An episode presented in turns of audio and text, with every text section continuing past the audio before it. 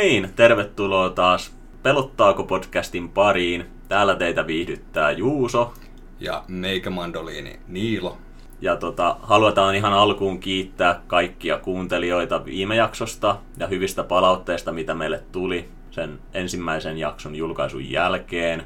Me koitetaan ottaa niistä palautteista koppia ja muutenkin mielellään kuullaan lisää, mitä mieltä te kuuntelijat ootte ja parannetaan tätä podcastia sitä mukaan, mitä niitä ehdotuksia tulee. Kyllä, kyllä. Hei, kiitoksia meikäläisenkin puolesta ja mahtavaa, että teitä kuuntelijoita oli siellä ihan hyvä määrä ja tota, tuli justiinsa sitä palautetta, niin niitä on kiva kuulla ja oli ne sitten hyviä tai huonoja tai rakentavaa palautetta, niin kaikki otetaan vastaan niin kuin viimeksi sanottiinkin. Mutta starttaillaan heti jakso käyntiin ja Juusolla oli vielä jotain asiaa. Joo, eli tämänkin podcastin Leffaherkut tarjoaa makeistukku Mika Virtanen, elintarvikealan tukkuliike yrityksille ja yhdistyksille www.makeistukkuvirtanen.fi Hyvä Mika. Jes, kiitoksia paljon vielä, että olet ollut tukemassa meidän podcastia alusta saakka. Kyllä. Joo. Meillä olisi tosiaan tänään. Hei, se meidän pitää sanoa tähän alkuun. Tämä oli muuten toiveenakin, että tämä jakso sisältää juonen paljastuksia. Eli jos haluat katsoa leffan, niin suosittelen katsoa sen nyt ja sitten vasta jatkaan tätä kuuntelua sen jälkeen. Mutta meillä on tosiaan Hereditary, pahan perintö, olisi tänään vuorossa. Se on vuoden 2018 psykologinen kauhuleffa, jonka ohjas Ari Aster Yhdysvalloista, 35-vuotias jantteri ja aika tuommoinen nuori, nuori kaveri kuitenkin, ettei ollut mikään tämmöinen tyypillinen vanhan liiton mestari. Ja se on siis ohjannut tuon Midsommar-elokuvan, mikä tuli tuossa 2019 leffateattereihin. Ja tämä taisi olla sen ensimmäinen ohjaustyö. Siis, tämä, kumpi? siis Hereditary. Oliko sen ensimmäinen? Joo, juu, Joo, oli kyllä. Se oli se ensimmäinen ohjaus. Joo. Ja tämä Hereditary pahan perintö, niin tämä oli siis yksi parhaimpia elokuvia vuonna 2018, niin kuin kauhukenressä. Ainakin kriitikoiden mielestä ja monien katsojien mielestä. Joo, kyllä. Niilo, haluaisitko sä vaikka ottaa koppia ja kertoa meille vähän, että mistä tämä leffa kertoo, että juonta vähän niin kuin pähkinänkuoressa? Mielelläni, täältä kuule lähtee. Eli siis tämä elokuva sijoittuu Yhdysvaltojen Utahiin, Utah, miten sen halukaan lausuu. Siellä siis asustelee tämmöinen Grahamin perhe ja perheeseen kuuluu äiti Annie, isä Steve, 16-vuotias poika Peter ja 13-vuotias tytär Charlie. Tämä elokuvan perhe on siis hyvin tämmöinen erikoinen. Tämä äiti ei saanut silloin hänen tyttärensä synnyttyä olla tämän tyttärensä lähellä, koska tämä hänen oma äitinsä, eli Charlien isoäiti, omi vähän niin kuin sen lapsen itselleen ja hoiti sitä biologisen äidin puolesta. Ja tällä tyttärellä muutenkin sitten oli erikoistarpeita, muun muassa pähkinäallergiaa ja sitten sillä oli vähän taipumusta piirrellä tämmöisiä mielenkiintoisia kuvia, mistä nyt ei kukaan oikein ottanut selvää, että mitä ne kuvat sitten piti niinku sisällään, että, tai mikä niiden pointti oli ylipäätään. Ja sen lisäksi tällä Charlie-tytöllä oli vähän niin kuin taipumusta tehdä semmoisia figuureita pulunpäistä ja se yhdisteli niitä johonkin purkkeihin ja muuta kaikkea todella ihmeellistä Joo, settiä. kyllä. No sitten äiti puolestaan harrasti, tai mä en ole ihan varma, se sen duuni, mutta... Duuni. Joo, teki työkseen tämmöisiä pienoismalleja niin kuin nukketaloista, ja ne jollain tavalla aina ne pienoismallit liittyy sen elämän tapahtumiin tai jotenkin siihen, niin kuin, mitä on tapahtunut lähimenneisyydessä tai sitten vähän siellä kauempana menneisyydessä. Ja sitten tämä heti kävi terapiassa. Sillä oli paljon jotain käsittelemättömiä asioita sen lapsuudessa ja muutenkin elämän varrella, niin se kävi vähän silleen salamyhkäisesti. Se ei puhunut siitä, se ei uskaltanut puhua siitä sen perheelle, että se käy siellä. Niin perheen historiassa oli aika paljon kaikkea aikaisempaa mielisairauksia tai tämmöisiä. Skitsofreenia oli se veljellä. Ja Oliko isällä ollut masennusta? Joo. Jotain, mitä, että se oli kuolema, kuulemma näännyttänyt itsensä nälkään, mun mielestä mainittiin siinä aika alkupäässä leffaa. Joo, oli aika tuommoista niinku fucked up Kyllä. menneisyys. Kyllä. No mutta joo. Tää sitten perheen isä oli tämmönen, tai vaikutti ainakin tämmöisellä hyvin täysjärkiseltä, tai semmoinen tasapainoinen aikuinen mies, joka vaan tyli murehti jostain laskujen maksamisesta ja perus niin kuin, oravan pyörään muistuttavista arkisista asioista, että ei se, se, se, ei ollut mitenkään niin kuin, erikoinen, se oli hyvin tämmöinen normaali. Että aika, aika tämmöinen mielenkiintoinen perheasetelma. No, tää leffan alku oli hyvin hidastemponen ja hyvin tämmöinen pohjustava alkuhautajaisilla, missä haudattiin tämän Annin äiti, eli lasten isoäiti haudattiin siinä ja oli hautajaiset ja aika tämmöistä niin kuin tasaisen tappavaa. No sitten tämä Peter, perheen poika, sai kutsun kotibileisiin. Hän sitten ajatteli, että voisi lähteä, lähteä sinne ja se sitten ilmoitti äitilleen, että on kyseessä joku koulutapahtuma, joku tämmöinen grillijuhlat. Että hän menee sinne ja tämä äiti oli sitten vähän sillä lailla, että okei, me vaan, ota toi Charlie mukaan. Ja no, tää oli vähän va- vastahakoisesti tää Peter sitä mieltä, että ei, en, en mä kyllä niin, no kai se nyt sit voidaan ottaa mukaan. Ja äijä pääsi sitten lapsellikaksi dokaamisen sijaan. No sit siellä bileissä tää Peter halusi vähän poltella höpöheinää ja jätti sen siskonsa sinne sitten itekseen ja tää sisko ei sitten oikein viihtynyt siellä, se ei tuntenut olonsa sellaiseksi, että se niinku kuuluisi sinne. No, sitten tää Peter oli sillä että no hei, että tuolla tehdään suklaakakkua, että, että me ottaa pala suklaakakkua, että se on varmaan sika hyvää. Ja sillä se sai vähän niinku myytyä sen jäämään sinne vielä vähäksi aikaa. Ja Petteri pääsi sitten vähän pössyttelemään. No, niin kuin aiemmin mainittiin, että tällä lapsella, tällä Charliella oli pähkinäallergia ja siinä kakussa sitten oli ikävä kyllä sitä pähkinää. Ja siitähän se sitten mussutti menee siellä ja siitäpä vasta riemu repes. Tää Charlie sai analyfaktisen shokin, hapenkulku oli erittäin heikkoa. Peter sitten lähti hirveässä paniikissa kiikuttaan autolla siskoaan sitten ensiapuun. Ja siinä automatkalla tämän Charlien hapenotto alkoi käymään niin tuskalliseksi ja vaikeaksi, että sen oli pakko avata se ikkuna sieltä takapenkiltä, että se saa happea. Samaan aikaan keskellä tietä oli ihan siis pilkkopimeä tie. Siellä tiellä keskellä makaa peura, kuollut peura. Ja Peter sitten lähtee nopealla reaktiolla väistämään tätä peuraa. Ja no siellä tien sivussa sitten väijy tämmönen lampputolppa. Ja kun 1 plus 1 laskee, niin Charlin pää oli ulkona ikkunasta ja lampputolppa tulee vastaan. Niin siinä tuli semmoinen pysyvä muistutus siitä, että kyllä se automaattinen ilmastointi on melkein parempi kuin työtä pää ikkunasta ulos. Aika päätöntä meno, voisi sanoa. Kyllä. Hehe. Setä mies läppää. Joo. No sitten on Charlie menetti tosiaan päässä. Kauhean ei saisi nauraa. Mutta tota, tämä Peter joutui eräänlaiseen shokkiin, ihan ymmärrettävää. Se ajoi auto himaa, meni nukkumaan. Aamulla se heräsi siihen, kun se neiti huutaa. Kiljuu hysteerisesti siellä, löytää oman lapsensa auton takapenkiltä ilman päätä. Tästähän sitten alkoi hirveä sarja erilaisia sekopäisiä tilanteita ja juonen käänteitä ja meno vaan meni niinku hullummaksi.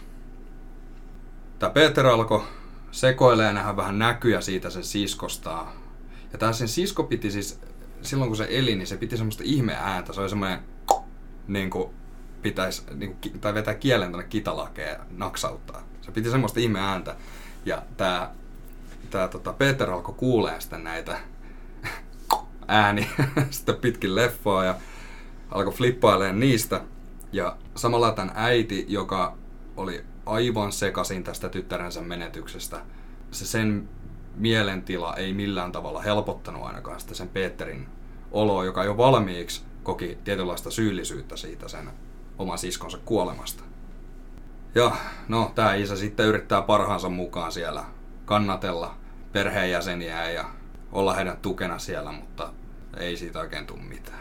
No, tämä ääni jatkaa sitten siellä terapiassa käyntiä ja siellä se tutustuu sitten tämmöiseen Joan-nimiseen naiseen, joka kantaa itse asiassa vähän samantyyppistä taakkaa harteillaan, että on lapsen menetystä taustalla. Ja no ne alkaa sitten viettää aikaa yhdessä ja myöhemmin tämä Joan on löytänyt keinon keskustella tälle sen omalle pojalleen ja niin kuin spiritismin avulla.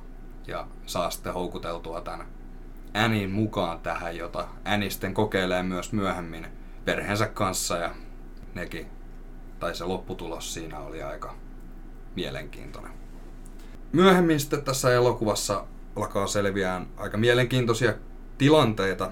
Nimittäin tämä Annin edesmennyt äiti, eli näiden lasten mummi, joka, oli, joka menehtyi siinä elokuvan alussa, niin se ei ollutkaan semmoinen ihan tyypillinen sukkia neulova, kahvia hörppivä naapurin kiva mummeli, vaan se kuului tämmöiseen satanistiseen kulttiin. Ja myöskin tämä terapiassa ollut Joan kuuluu tähän samaan kulttiin. Ja tämä selviää vasta siinä leffan loppuvaiheessa tälle Anille, kun se alkaa selvittää tota keissiä. Ja pikkuhiljaa alkaa niin palapelin palat loksahteleen paikalleen. Jos tämä elokuva päättyy siihen, että tämä kyseisen kultin palvoma demoni, paimon, on niin kuin tässä kaiken takana. Ja se on saanut nämä niin kuin perheenjäsenet oikeasti ihan sekaisin ja, ja tämä Peterikin koulussa sekoilee jotain ihan omia ja hakkaa päätä pulpettiin ja mitä kaikkea. Ja tälle selviää tälle Änille, että paimon demoni tarvitsee mies hostin, eli mies isännän itselleen, eli tämmöinen niin kuin astian kulkeakseen kuolevaisten keskuudessa. Sitten jollain tapaa tämä Peter liittyy siihen. Ettei tämä yhtään sekavammaksi, niin tämä Charlie oli siis, kun tämä Annin äiti oli tämän Charlin ollessaan pieni ottanut sen niin kuin hoidettavakseen, niin hän oli tehnyt tälle sitten näitä rituaaleja, eli siirtänyt tämän paimonin tähän Charlieen. Ja kun tämä paimon ei pysty olemaan naisruumiissa, vaan se tarvii miesruumiin itselleen, niin sitten kun Charlie kuoli, niin se alkoi pikkuhiljaa sitten siirtymään siihen Peteriin. Ja elokuvan lopussa nähdään, kun porukka alastomia ja päättömiä ihmisiä kumartaa nöyrästi tälle demonille, joka ennen tunnettiin nimellä Peter, eli Peterissä oli sitten tämä demoni loppujen lopuksi. Tämä elokuva niin kun, tämä on hyvin haastava kertoa henkilöille, ketkä ei sitä välttämättä nähnyt, kun tämä on tosiaan psykologinen kauhuelokuva, niin tämä pitäisi melkein itse nähdä, että pysyy perässä, että mikä tässä niin tämä homman nimi on. Joo, mä oon samaa mieltä, eli munkin mielestä tämä pitäisi ehdottomasti itse katsoa tämä leffa. Mä näin tämän ensimmäisen kerran itse tänään, ja tämä herätti tosi paljon kysymyksiä ja ajatuksia. Hmm. Että tota, aika semmoinen vaikea, vaikeaselkoinen leffa, varsinkin tällä, jos kuuntelee tämän juone, ymmärtää kaikki, mitä tapahtuu. Kyllä. No hei, mitäs nuo näyttelijät, mitäs mieltä sä olit tosta Anniestä, eli tää perheen äiti? Annie, Anniehän näyttelee Toni Collette, joka veti mun mielestä koko roolinsa erittäin hyvin, eli sehän näyttelee semmoista masentunutta ja vähän sekopäistä äitiä, jolla ei ole ihan kaikki muumit kanootissa. muumit kanootissa? Joo. Vai muumit laaksossa? muumit laaksossa ehkä sillä Hän näyttelee kyllä tämän roolinsa ihan nappisuoritus, että antaisin palkinnon kyllä tälle naisnäyttelijälle, että miten hyvin eläytyy tähän rooliinsa ja miten hyvin osaa esittää tämmöistä pikkuhiljaa hullu, hullummaksi ja hullummaksi menevää naista. Joo, ja alkuun siinä tuli semmoista vipat, että tämä on niinku se pahis, tämä äiti. Mutta sitten kävikin ilmi, että se ei ollutkaan, että se, vaan, se oli vaan niin sekasin, että, että se vaan yritti niinku selvittää niitä faktoja, että mitä tässä nyt niinku tapahtui. Ja sitten kun sille alkoi selviää niitä, niin katsojallakin tuli semmoinen, että kävi vähän sääliksi sitä äitiä siinä. Joo, ja siis sillä on annettu ymmärtää, että se lapsuus ei ollut mitenkään helppo sen oman äidin kanssa, että mm. ja niin kuin sanottu, se perheen historia on aika semmoinen synkkä ja kaikkea, että toisaalta pystyy omalla tavalla ehkä niin kuin heittäytyy sen äidin rooliin sillä, että ymmärtää, että silloin on aika vaikeaa käsitellä näitä asioita. Ja... Niin, asettuu sen kenkiin käytä. Niin, kyllä. Mutta It... piti palata tuohon, mitä sanoit, että sä luulit, että äiti on pahis tässä leffassa, niin ihan ensimmäiseksi, kun ruvettiin katteleen tätä, niin mä olin ihan varma, että tämä Charlie on se leffan pahis niin sanotusti, että siitä tulee sellainen riivattu pikkutyttö tai jotain. Mutta sitten tulikin tämä iso yllätys, että pam, pää irti. Ja tota, ihan, odot, ihan puskista ainakin itselle. Ja tota, leffa saikin ihan uusia käänteitä. Mm. Joo, siis toi Charlie just, sitä näyttelee Mili Shapiro. Sen kanssa toi niin kuin näyttelytaidot oli kyllä ihan huikeat. Et siis se oli just semmonen vähän syrjäytynyt semmonen nuori tyttö, joka ei, sillä ei ollut niinku omaa paikkaa missään. Et se oli vähän semmoinen yksinäinen, just askarteli niiden se figuurien kanssa ja piirteli jotain ihmekuvia sinne se piirustusvihkoon ja muutenkin tämmöinen vähän, vähän erilainen nuori. Siis todellakin osas näytellä hyvin semmoista erilaista nuorta, joka ei kuulu oikeastaan mihinkään joukkoon. Et siitä tuli ihan itsellä vähän semmoinen ahdistunut olo, kun seurasi sitä, että huomasi, että se tyttö on ihan semmoinen, melkein voisi sanoa ilmeetön, ei tainnut hymyillä kertaakaan koko elokuvan Juu, aikana. ei, ja ei. muutenkin siis on erikoinen lapsi siis suoraan sanottuna, että näki, että ei ole kavereita. Että sen takiahan se äiti ehdottikin, että lähden niihin grillipileisiinkin. Niin tutustumaan just uusiin ihmisiin ja sais vähän uusia kavereita. Juu, juuri näin. Ja sitten oli tosiaan tämä veli, joka oli Peter, ja sitä näytteli siis Alex Wolf. Ja siitä mun on oikeastaan aika hankala sanoa, sekin oli aika erikoinen hahmo. Mun mielestä se ei oikein jättänyt muuhun minkäänlaista kuvaa sinänsä se näyttelysuoritus. Mm. No siis, niin, eikö se ole silloin ihan kohtalainen näyttelijä, jos ei se jätä mitään niin kuin, ei huonoa eikä hyvää. Juu, siis veti roolinsa ihan ok purkkiin, että, mutta ei tehnyt mitään niin hyvää suoritusta kuin vaikka tuo äiti. Joo, ei siis semmoista niin kuin, mitään mainitsemisen arvosta suoritusta ollut kyllä siinä, että se oli aika, aika tuommoinen niin kuin kasuaali. Mm, Hyvin se kuitenkin niin kuin se, ne hetket, jossa se niin kuin, sai niitä kohtauksia tai jotain muita, niin niissä se kyllä osasi eläytyä siihen tilanteeseen. Et se ei ollut mitään semmoista niin kuin ylireagointiakaan tai semmoista tai ylinäyttelemistä. Mm. Se oli ihan semmoista, niin kuin, vaikutti ainakin semmoisilta niin kuin NS-aidoilta tunteilta. Mennään seuraavaksi tuohon visuaaliseen puoleen, eli efektit ja ympäristö ja kaikki muu siihen liittyvä. Omasta mielestä oli justiinsa se tunnelma ehkä kaiken A ja O, mikä siihen oli luotu just kameran kulmilla ja sillä värityksellä, mikä siinä elokuvassa oli. Se oli tosi synkkä ja semmonen masentava se niin kuin, koko se miljöö siinä elokuvassa. Mutta sitten mitä tulee noihin kaikkiin maskeerauksiin ja tämmöisiin, niin ne oli tosi hyvin tehty.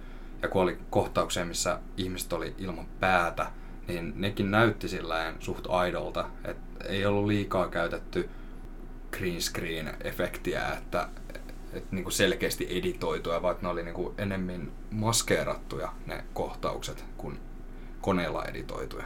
Vai mitä mieltä sä oot Juuso tästä ja mitä ajatuksia sulle heräs? No siis mä nautin erittäin paljon noista kameran liikkeistä, että ne oli kuvattu mun mielestä hienoista kulmista ja se antoi vähän semmoisen kuvan, että se olisi niin kuin kuvattu, että ne päähenkilöt itse asuu siinä nukkatalossa. Joo, kyllä. Ihan niin kuin joku ulkopuolinen katsoisi aina välillä, että tiedätkö, nukkataloon sisään ja siellä näkyy ne perhe, miten ne elää elämäänsä. Että se oli aina kuvattu tavallaan sellaista sivuprofiilista ne kohtaukset. Huomasit varmaan, että Joo, siis tosta tulikin itse asiassa mieleen, että jos niin katsoo tätä leffaa vähän eri näkökulmasta, niin voisi saada äkkiä semmoinen fiiliksen, että toi on vaan joku sairas leikki, toi koko elokuva. Juu, ihan niin kuin niitä ohjailisi tavallaan joku ulkopuolinen voima. Niin. Siis sillä niin kuin, että ihan niin kuin joku leikki snukeilla nukkatalossa. Että siinä mun mielestä tuotiin hyvin niin kuin esiin sen äidin pianoismalli tai figuurien tekeminen ja sen Mm. nukkakotien rakentaminen työkseen. Ja sitten tavallaan nämä kuvakulmat toi esiin sitä, että kuitenkin kun katsottiin sitä leffaa, niin se näytti myös, että se olisi niin kuin kuvattu nukkekodin omaisesti ne hahmot. Joo, kun siinä oli just jotain kohtauksia, missä kuvattiin sitä niiden taloa, missä ne asu, niin sekin välillä näytti siltä, että se oli ihan niin kuin joku nukkakoti. Mutta Mm. se oli varmaan se ehkä se idea siinä, että Kyllä. tai Mä mä itse kuvittelisin. Joo, ja mä luin netistä semmoisen jutun, että jokainen talon huone rakennettiin kolmiseinäiseksi huoneeksi, jotta kamera voitaisiin niin kuin, keskittää siten, että kuvat näyttävät nukkekodilta, mikä oli mun mielestä aika siisti juttu. No toi on kyllä aika siistiä, joo. Ja sitten kun tuossa elokuvassa käytettiin sitä demonipaimonia, niin mä keräsin siitä muutamia faktatietoja, mitä mä löysin tuolta netin syövereistä. Niin tää paimoni on siis oikeasti demoni, yksi kahdeksasta helvetin kuninkaasta. Ja se on kaikista kuuliaisin Luciferille ja tämmönen niinku uskollinen palvelija. Ja tällä paimonilla on 2000 legioonaa demino, do, de, dominoita, demoneita komennuksessa. mikä tämän niin pointti oli, miksi ne palvo tätä kyseistä demonia, niin nämä kannattajat haluaa tämän Paimonin tuovan näille kuolevaisille rikkauksia ja tietoa. Eli se oli niin kuin tämän vahvuus, tämän kyseisen demonin. Eli se just toi niin kuin vaurautta ja tietoa näille ihmisille, ketkä sitä sitten niin kuin palvo. Ja tällä kyseisellä demonilla olisi tämmöisiä ominaisuuksia, että se aiheutti vakavaa psykologista, fyysistä ja henkistä tuskaa. Esimerkiksi yhä uudelleen toistuvia traumaattisia tapahtumia ihmisen pään sisällä, kuten hirveitä näkyjä tai painajaisia, joita se Peter näky, näki siinä elokuvassa moneen otteeseen. Just kaikkia näkyjä, niin ne oli kaikki tämän Paimonin aiheuttamia. Joo, ja mä tykkäsin tuosta Paimonista, kun puhutaan, että se ei ollut niinku keksitty tähän elokuvaan ohjaajan tai käsikirjoittajan toimesta, vaan siitä löytyy ihan 900 vuotta vanhoja tekstejä jostain kirjasta. Ja myöskin se, miten se kutsuttiin sinne taloon, niin on tämmöinen okkultistinen, mm-hmm. ö, okkultistinen, mikähän se nyt sitten on, mustaa magiaa kuitenkin siis se, miten se summonataan, mikähän se sana olisi suomeksi. Kutsutaan. Kutsutaan, niin se on niin kuin paikkaansa pitävä, jos lukee jotain okkultismisia, okkultistisia teoksia. Joo. Kauhean vaikea sana toi okkultist. Okkultistinen, joo. joo. Ja tällä Charlie-hahmolla oli tapana tässä leffan aikana monta kertaa näytettiin, että se söi suklaata. Ja se myöskin se kakku, mitä se söi, missä oli pähkinää, mm. se oli mm. suklaakakku. Ja se oli aika mielenkiintoinen fakta, että suklaa on ennen vanhaan monta kertaa liitetty syntiin ja semmoiseen kiusaukseen. Okei. Okay. Ja tota, se on niinku syy, minkä takia elokuvan ohjaaja on ottanut sen suklaan mukaan tähän. Siis tämän takia mä tykkään just tämmöisistä psykologisista jutuista, että niinku kaikilla niillä elokuvan tapahtumilla oli joku pointti. Että se ei vaan ollut sillä, että on vähän tuommoinen suklaahimo, niin. vaan että siinä on tuommoinen pieni niinku easter egg piilotettu siihen. Siis todellakin, että se on tuollainen joku voisi vaan katsoa, että se syö suklaata, mutta sillä on tämmöinen syvempi tarkoitus Kyllä. kuitenkin, mikä liittyy just tämmöiseen niin kuin syntisyyteen ja kiusaukseen ja houkutukseen. Joo, siistiä. Mutta sitten hei tullaan siihen tärkeimpään kysymykseen. Haluatko kysyä? Pelottaako? Pelottaa. Mä voin ihan suoraan myöntää, että pelottaa. Tai silloin mä katsoin ensimmäisen kerran ton noin vuosi sitten, ehkä vähän reilu. Mä katsoin sen oikeasti niin kuin pimeässä huoneessa. Oli vähän kynttilöitä ja, ja tiedätkö, semmoinen kunnon tunnelma siinä. Mm-hmm. Ja mm-hmm. kello taisi olla just jotain niin kuin keskiyötäkin, että oli jo muutenkin vähän väsynyt ja aistit oli herkkinä. Niin mä väitän, että tämä on oikeasti yksi pelottavimpia leffoja, mitä mä oon nähnyt. Ei sen takia, että kun tämä ei ole semmoinen perinteinen jumpscare täyteinen kauhuleffa, vaan kun tämä tunnelma ja ne kohtaukset oli luotu niin ahdistaviksi ja painostaviksi, että siinä niinku oikeasti meni kananlihalle monta kertaa. Mutta nyt kun me katsottiin tämä uudestaan tälleen päiväsaikaa ja kahdestaan heitettiin vähän läppää siinä taustalla, niin ei se samalla tavalla mennyt ihon alle kuin silloin ekalla kerralla. Mutta pelottaako sua? No siis mun mielestä tämä leffa alkaa aika hitaasti, mikä voi olla osalle katsojista tietynlainen semmoinen poistyöntävä asia. Siinä pohjustetaan aika paljon näitä hahmoja. Et mun mielestä se ensimmäinen puoli tuntia oli vähän hitaan puoleinen. Mm. Mutta sitten totta kai tämä on psykologinen kauhuleffa. Siinä pitää rakentaa niitä hahmoja ja Kyllä. Niin kuin, sitä juonta ylipäätänsäkin. Eli sanotaan näin, että nyt kun mä katsoin sen sun kanssa, niin en mä hirveän pelot, niin kuin, ei ollut kovin pelottava leffa, mutta nimenomaan ehkä ahdistava. Että tämä oli semmoinen tosi masentava ja ahdistavasti kuvattu. Paljon ahdistavia asioita niin kuin käsiteltiin kuole, läheisen kuolemaa ja tämmöisiä rituaaleja ja muuta kaikkea synkkää kamaa. Mm. Niin, mutta ei tämä suoranaisesti pelottanut mua, että mä en tiedä onko mulla teräspallit vai oliko tämä vaan tämä tunnelma, mikä meillä oli tässä, kun me katsottiin kaksin, että oli kaveri tukena, niin että ei, ei ollut super pelottava, mutta enemmänkin ahdistava ja semmoisia ajatuksia herättävä. Niin, no ei siinä kyllä kauheasti pelota, kun pitää kädestä kiinni. Joo, mutta siis kyllä mä antaisin tälle leffalle arvosanaksi todellakin vahvan katselusuosituksen, että oli todella mielenkiintoinen leffa ja todella, todellakin hyvä niin kauhuleffana. Joo, ja tämä ei jättänyt semmoista, niin kuin, tässä pysy mielenkiinto koko ajan yllä. Ainakin itsellä pysy. Että niin kuin, ei tullut semmoista hetkeä siinä leffassa. Että vaikka se alku olikin vähän niin kuin hidastemponen, mutta ei tullut semmoista, että tekee mieli läprää puhelinta tai touhuta jotain muuta. Että kyllä sitä niin kuin ihan kiinnostuneena katsoi sitä elokuvaa. Joo, ja siis mun mielestä vielä pitää ottaa tähän niin kuin se, kaikki nämä taustajutut, eli tämä demoni, paimoni Mm. ja kaikki muut. Nyt kun niistä on lukenut ton leffan katsomisen jälkeen vähän enemmän ja perehtynyt siihen okkultismipuoleen, niin ne tuo mun mielestä aika hienon vivahteen tähän juoneen vielä niin kuin mielenkiintoa lisää. Kyllä, ja vielä tällä niin kuin leffan jälkeen. Niin, että sitä kun pyörittelee ja keskustelee kaverin kanssa ja ottaa selvää siitä tausta, kaikkea taustatyötä, mitä tämä leffan tekijäkin on joutunut tekemään. Mm. Että se on ottanut tämmöisen demonin tähän näin ja, ja muitakin tommosia pieniä yksityiskohtia. Kyllä. Vahvasti siis suositellaan jokaista katsomaan tätä elokuvaa. Joo. Ei, ei jätä kylmäksi. Ei jätä kylmäksi kylläkään. Mutta eiköhän tässä ollut pahan perintö käsiteltynä tältä erää. Mitäs me seuraavalla kerralla katsotaan? No seuraavalla kerralla meillä olisi vuorossa Juon Kauna, mitä Joo. nimellä onkaan. Rakkaalla lapsella on monta nimeä. Kyllä, japanilaisversio, ei Amerikka-versio. Ai Eli, että. eli jos te haluatte kuuntelijat käydä katsomassa etukäteen tämän leffan, niin teidän on helpompi ymmärtää meidän mielipiteitä sitten, kun seuraava jakso tulee ulos. Se on just niin. Ei muuta kuvaa. Leffaa kattelee ja liittymään seuraavaan jaksoon. Ja kiitos kuuntelusta ja me nähdään sitten ensi kerralla. Kiitoksia kaikille kuuntelijoille. Se Yes. on moro. Se on moro.